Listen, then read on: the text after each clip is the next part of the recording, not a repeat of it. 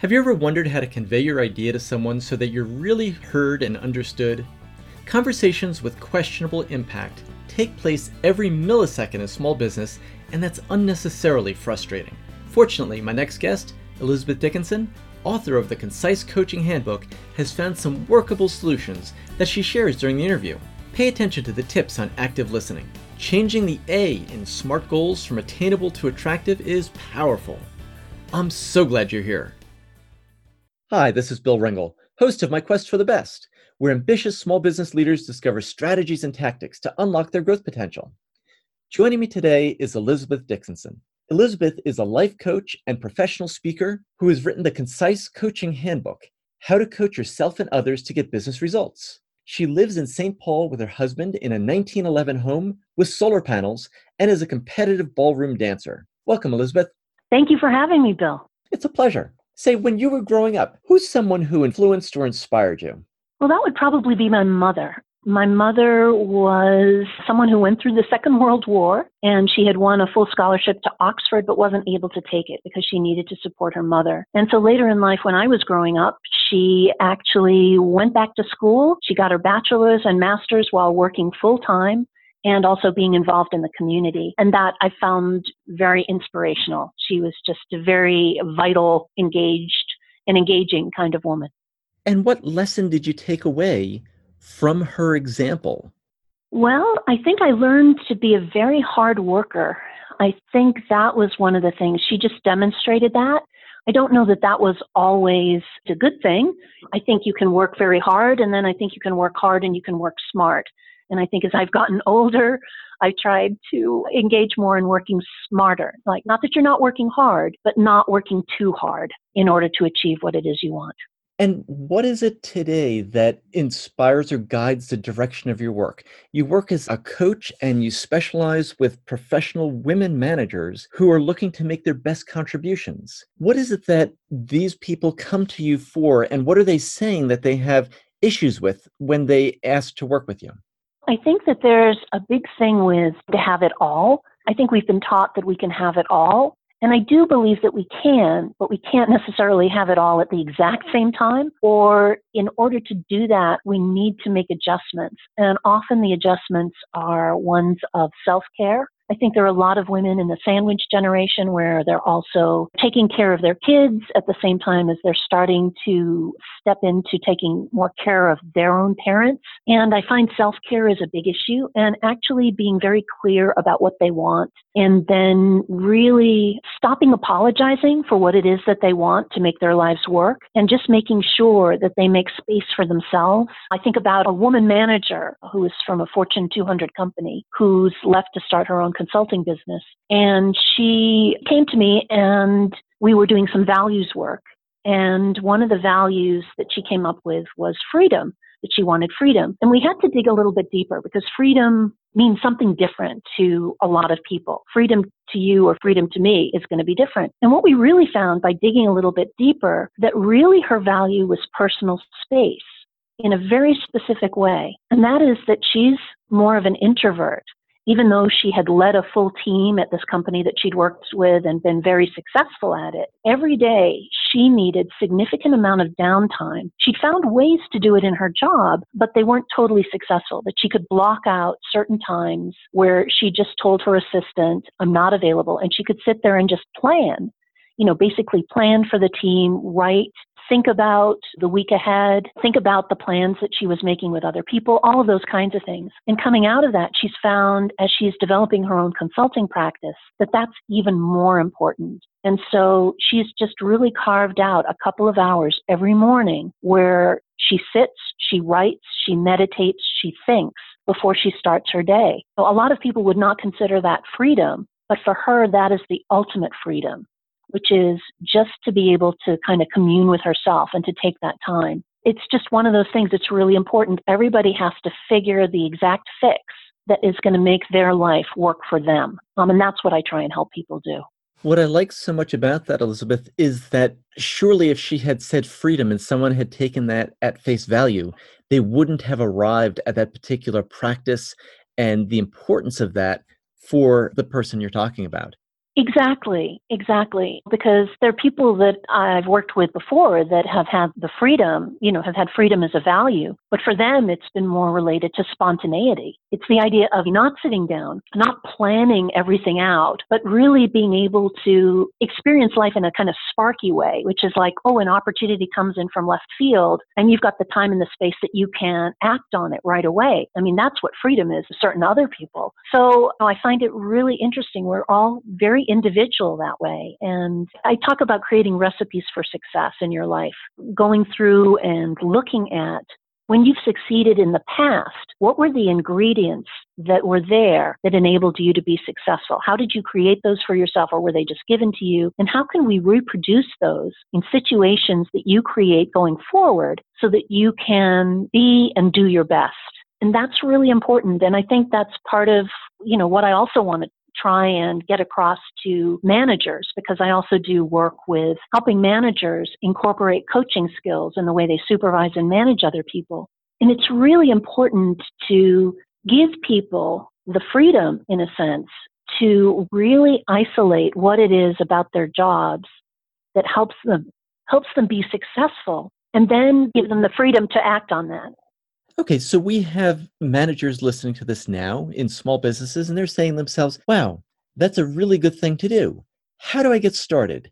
What do I do? I'm assuming that there's probably a, a set of questions that you would encourage them to ask the people that report to them so to help them identify ways to bring out the best of their direct reports. Help, help us get started with that. Yeah, well, I think about um, this guy called Ken, who was the pilot plant manager at a company that dealt with food and food services. And one of the things that he was known for and was actually likely to get him fired was that he blew up when other people came in and made requests that he thought were unreasonable or undoable or hard. And, you know, the people would just be saying, can we have this done by such and such? And he would just kind of blow up at them. And so what I had to do with him, and that I think other managers can do if they're in the same kind of situation, is say, is kind of go deeper and say, well, what is it about this situation that makes it so hard for you to keep your temper? Not in a judgmental way, but just in a way of trying to get some information. And what it turned out for Ken was that he always felt that when somebody had more degrees than he had, because he had come through, he had literally risen through the ranks, starting out having graduated from high school. And he never got a college degree. And he had some self esteem issues around that. And so if these PhDs in food science came through and said, I need such and such by such and such, he would just feel like his brain would freeze, frankly, and he wouldn't be able to come up with an answer. And then he would feel frustrated. He would blow up and say, Well, that's just not possible. But what I found out through asking him some questions about this, and I said, Well, is it really not possible? He said no. He said 10 or 15 minutes later, I could think of ways to accommodate their request, but I was so afraid I needed to give them an answer in that exact moment. And so I just said to him the coaching question, well, is there what would be a way of handling that that would help you not to lose your temper? And we eventually arrived at this thing where he just said he gave himself time. He would say to them, instead of blowing up, he'd say, I don't have an answer for you right now, but if you give me a little bit of time, I can figure out how we can do that. And literally, that eliminated the situation for him because everybody's fine. It's just like he felt like they needed an answer from him right away. And it was never a situation where they were demanding an urgent response. It was something he had put on himself, wasn't it? Exactly. And sometimes, I mean, it was urgent, but you can still, it can be urgent, but it isn't urgent like it has to be done literally in the next five minutes. It's mm-hmm. usually urgent like it needs to be done in the next 12 hours maybe, but it's rarely that it's that urgent. I mean, unless sprinklers are going off in the building because it's gone fire, you know, I mean, that's mm-hmm. urgent. And that's another important word to make sure that people have a common definition for. Okay, Bob, what's urgent about that today and what needs to happen to avoid negative consequences? That's a, a really clear way of making sure that we're, they're on the same page. Exactly. And just asking the simple question, what kind of time period are we talking about? Just a very general, open ended one because, oh, this is urgent. And you might find, oh, it needs to be done in the next two weeks.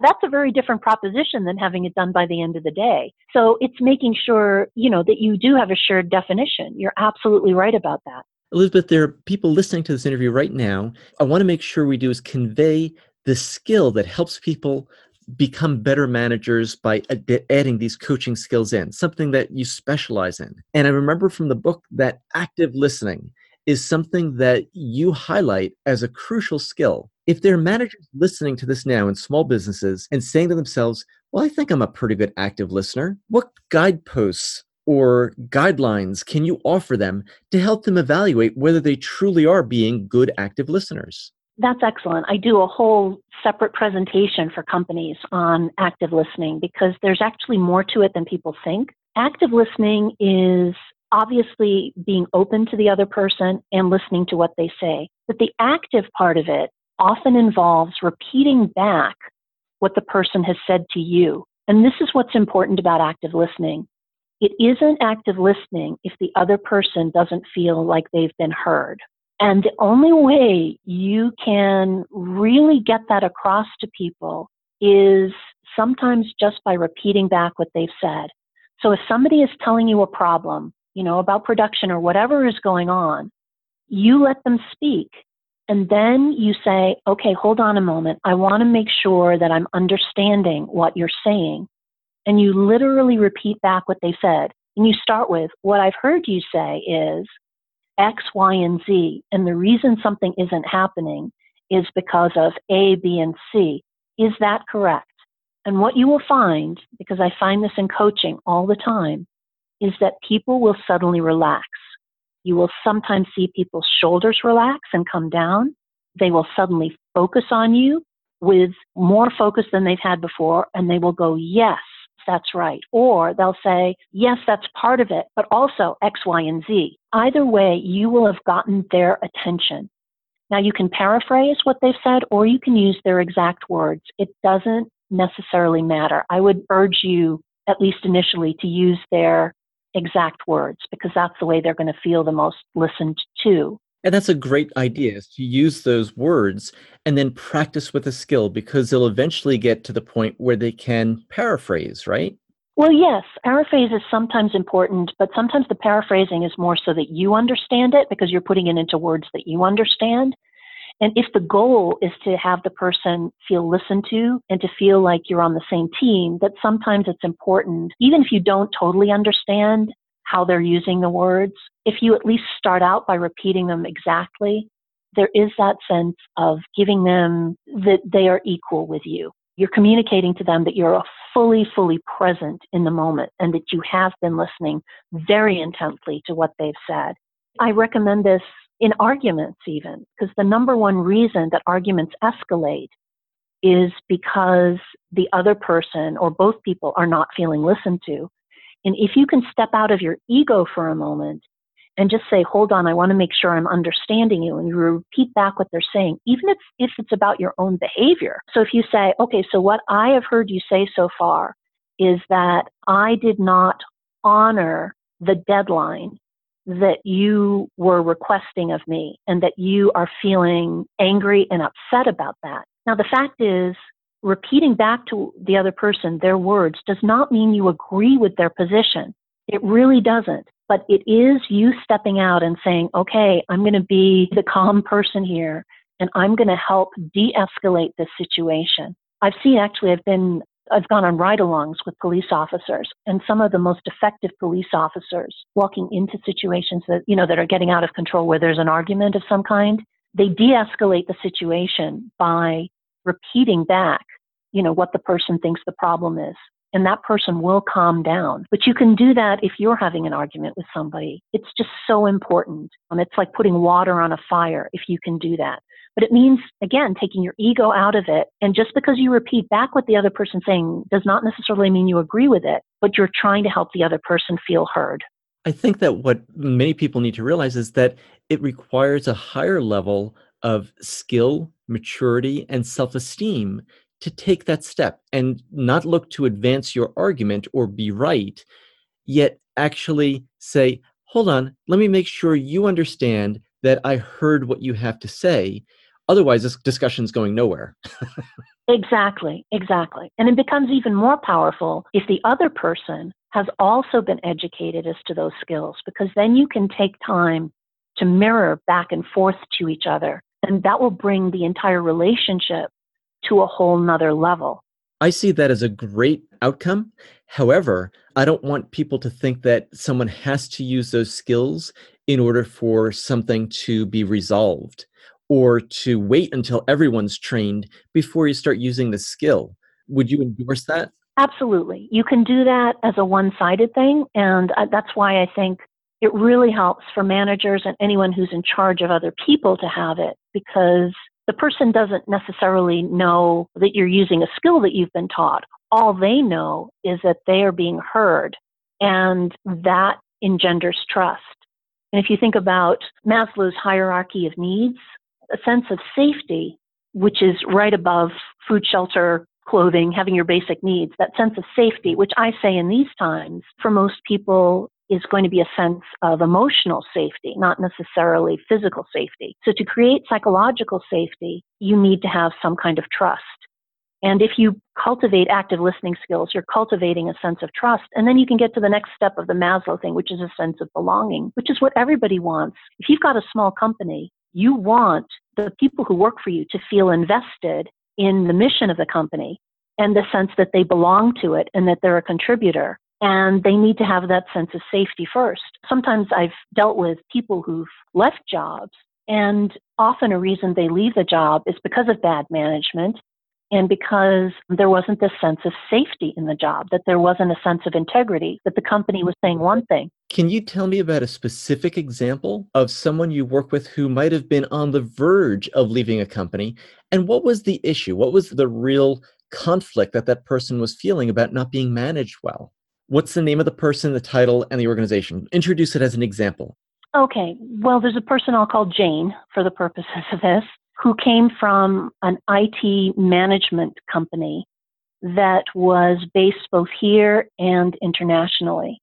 And she eventually left the company because she was badly managed, for one thing, but she also felt that the company mission, what they said the mission was, and the way they wanted to treat their people was not actually matching up with the way the people were actually treated. She felt that. Okay, and just for clarification, when she said she was badly managed, what were the specific issues in her complaint, the behavioral observations that could be made?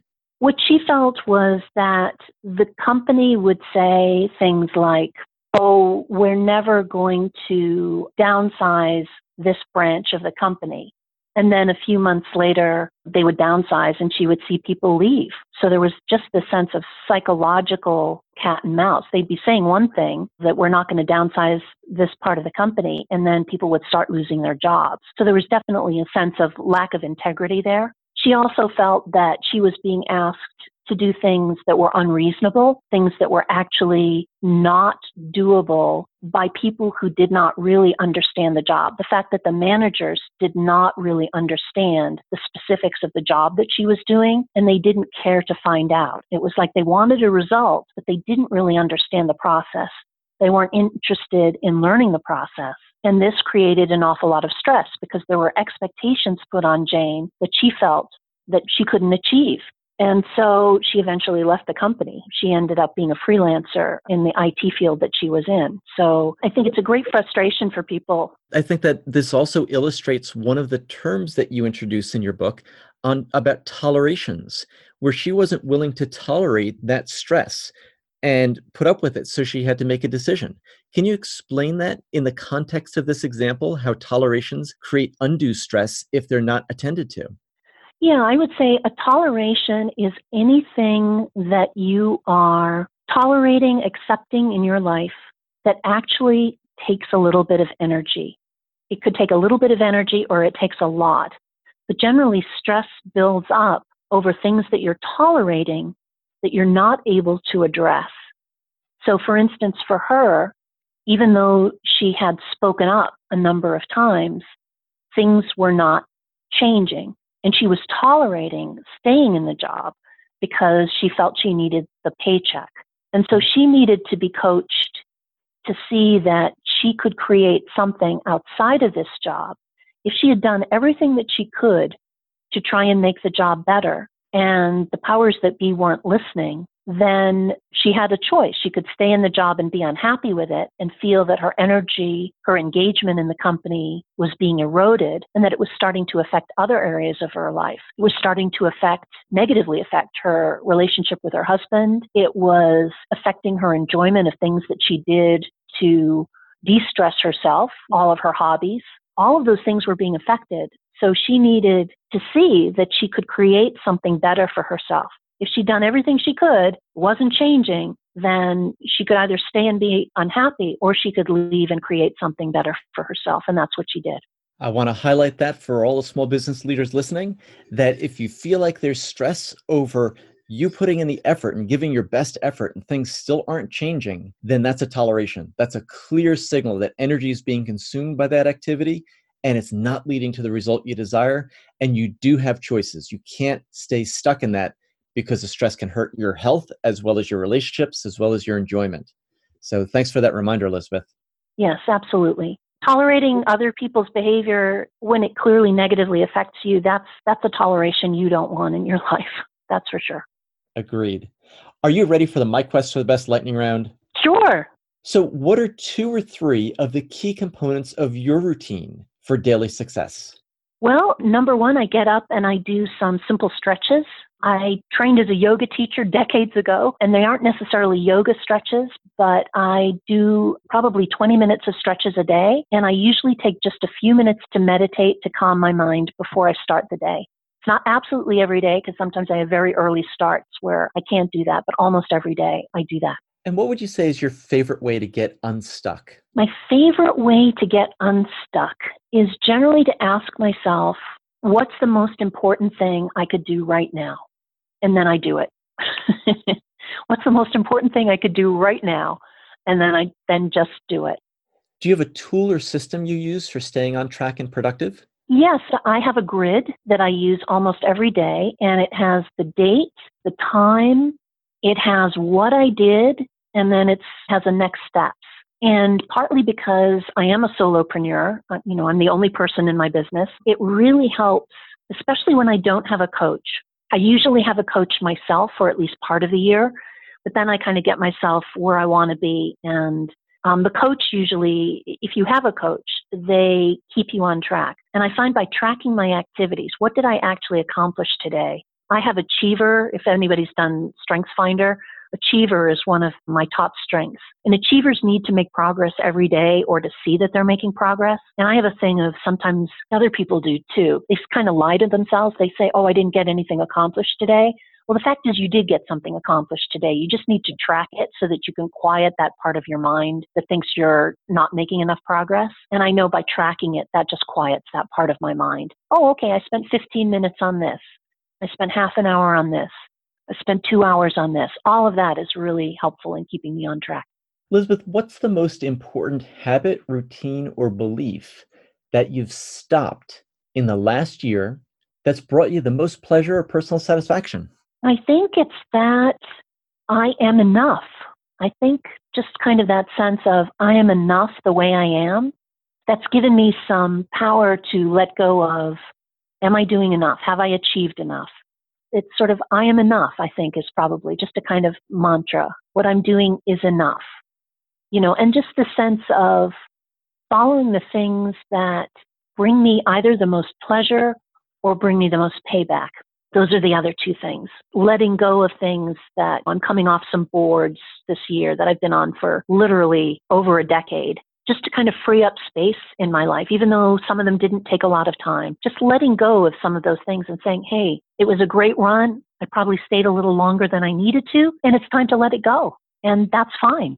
So, one of the other things that you describe in the book that's been talked about a lot are SMART goals. And SMART goals have been around forever. What I want to ask you is in your work with professional managers who are looking to help make the workplace an optimal place for making their best contributions as well as for those of their direct reports? What have you found that helps people go beyond SMART goals that makes them more effective, that makes them more inspiring, that makes them more energizing. Because sometimes people use the realistic and timely to really fall into tasks rather than goals, which has always been one of my criticisms of that framework. What have you found that works well? Well, you know, I'm so glad you brought that up because I think you're absolutely right. Because you can use SMART, and for people listening, SMART stands for specific, measurable, attainable, and attractive, realistic or results focused, and time bound. But the one that I think doesn't give, I think it's the A. You know, a lot of people say attainable for SMART. I think it needs to be attractive. So everyone can create a SMART goal. They can say, oh, it's specific. I'm going to get it done by such and such, and here's how I'm going to measure it, and all of that kind of thing. But it really does need to be attractive. And that means it has to be appealing and beneficial to you because it's not very motivational if a goal is a should that you or someone else imposes on you. So it really has to be something that fills you with a little bit of excitement that you go, yeah, if I get that done, I'm going to feel good. And I think that's the piece that I think is going to be the most challenging if you're a manager because you can hit everything on the smart thing, but is it going to be attractive to the person that you're managing? And if it isn't, you need to ask, what would make this attractive to you getting this done? Okay, we know what you need to do. We know how we're going to measure it. We know when it needs to be done by. But what would make this attractive and appealing to you? Sometimes it's just those little shifts that make such a big difference in getting people's engagement higher and making them more excited about their goals. I know that we also spoke about it was offline, I think in your book as well, that when employees are happier, they're 12% more productive and engaged. And what a difference that makes. Absolutely. I think we talked about the Gallup organization, which measures employee engagement, and they come out with a report every 10 years. And engagement is essentially defined, employee engagement, as the willingness to go above and beyond the job description, essentially. And positive employee engagement is linked to higher productivity, higher profitability, less shrinkage or theft, less safety accidents, all of these amazing things. And the University of Warwick study has shown that, as you said, that employees who are happier are 12% more productive. And if you think about the gross national product. If it goes up a couple percent every year, we get excited. But if you think about in terms of a company, what 12% more productivity means, that's going to be huge. And so you want your employees to be happy and to be engaged and to be more productive. And so much of that comes down to the way they're managed because, you know, the Gallup organization has shown people don't leave companies, they leave bad managers.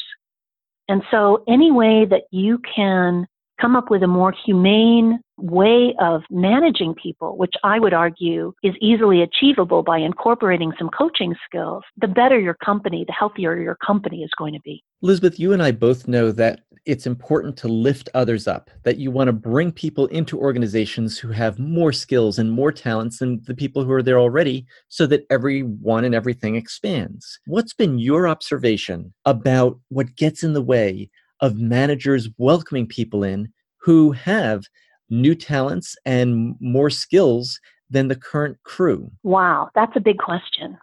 I would say allowing capacity to grow. I think if you're a leader, you have to accept that you're not going to be equally good at all of the things that need to be done in your company. And that there's certain things that, especially if you're a small business owner, you need to outsource. And you need to accept that there are going to be people in your company that are going to be better than you at doing certain things.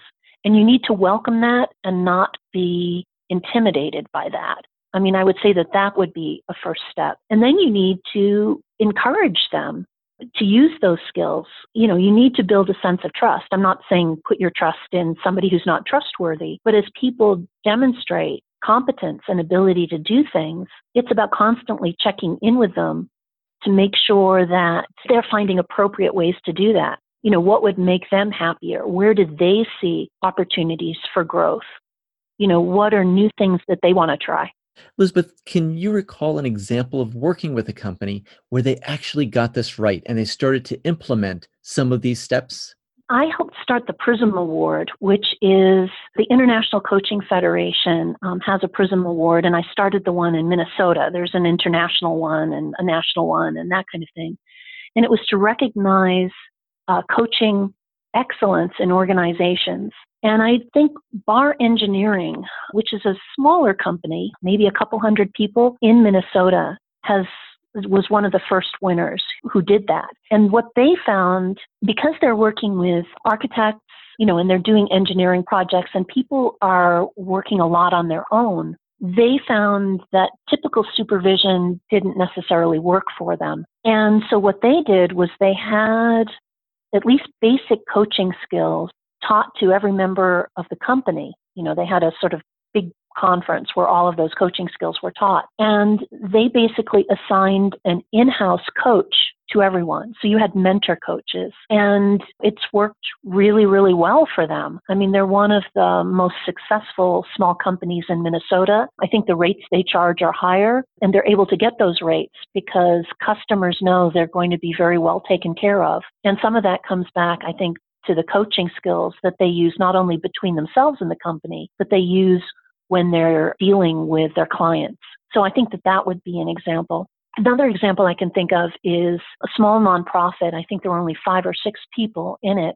And they were dealing with basically women who were escaping bad situations, that they were pregnant, maybe in domestic violence situations, who were trying to start new lives. And they had a couple of sort of counselors, coaches, they had some managers, they had somebody at the front desk and they all learned coaching skills and they mm-hmm. found that everyone was happier there was less turnover and that they were more successful in the way they were dealing with these women that these women were more easily able to find and hold jobs and to make better decisions for themselves and their family. That would be sort of two different sides of the spectrum one nonprofit one for profit that really took on learning coaching skills and that it really made a difference in the business Elizabeth, I want to thank you so much for joining me on my quest for the best today. You brought out some great points, such as reminding people who are in leadership positions, as well as uh, aspiring to just lead their lives better, that if they want to have it all, it's possible, just not all at the same time. And helping us understand and remember about active listening. One of the crucial criteria of active listening is that if the other person doesn't feel heard, it's not active listening. And to start out, it's often crucial to remember to use word for word repeating back what they've said so that the primary goal of making them feel understood is reached and then the secondary goal of making sure that you understand what they actually mean can be pursued following that and how that's a great way for de-escalating arguments at work or outside of work. We talked about tolerations and we talked about that one distinction, that one language distinction with SMART goals that I really, really love. Rather than making them attainable, make them attractive. And that adds that extra little zest to it. For all of these reasons and more, I thank you so much, Elizabeth, for joining me on my quest for the best. Tell me, where can people go to find out more about you and your work? Well, my website, pursueyourpath.com, um, would be one place. They can also connect with me on Facebook at Pursue Your Path, and I'm also on LinkedIn, so it's pretty easy to find me at any one of those places. Elizabeth Dickinson, author of the Concise Coaching Handbook How to Coach Yourself and Others to Get Business Results. Thank you again for joining me on my quest for the best. Thank you so much for having me, Bill.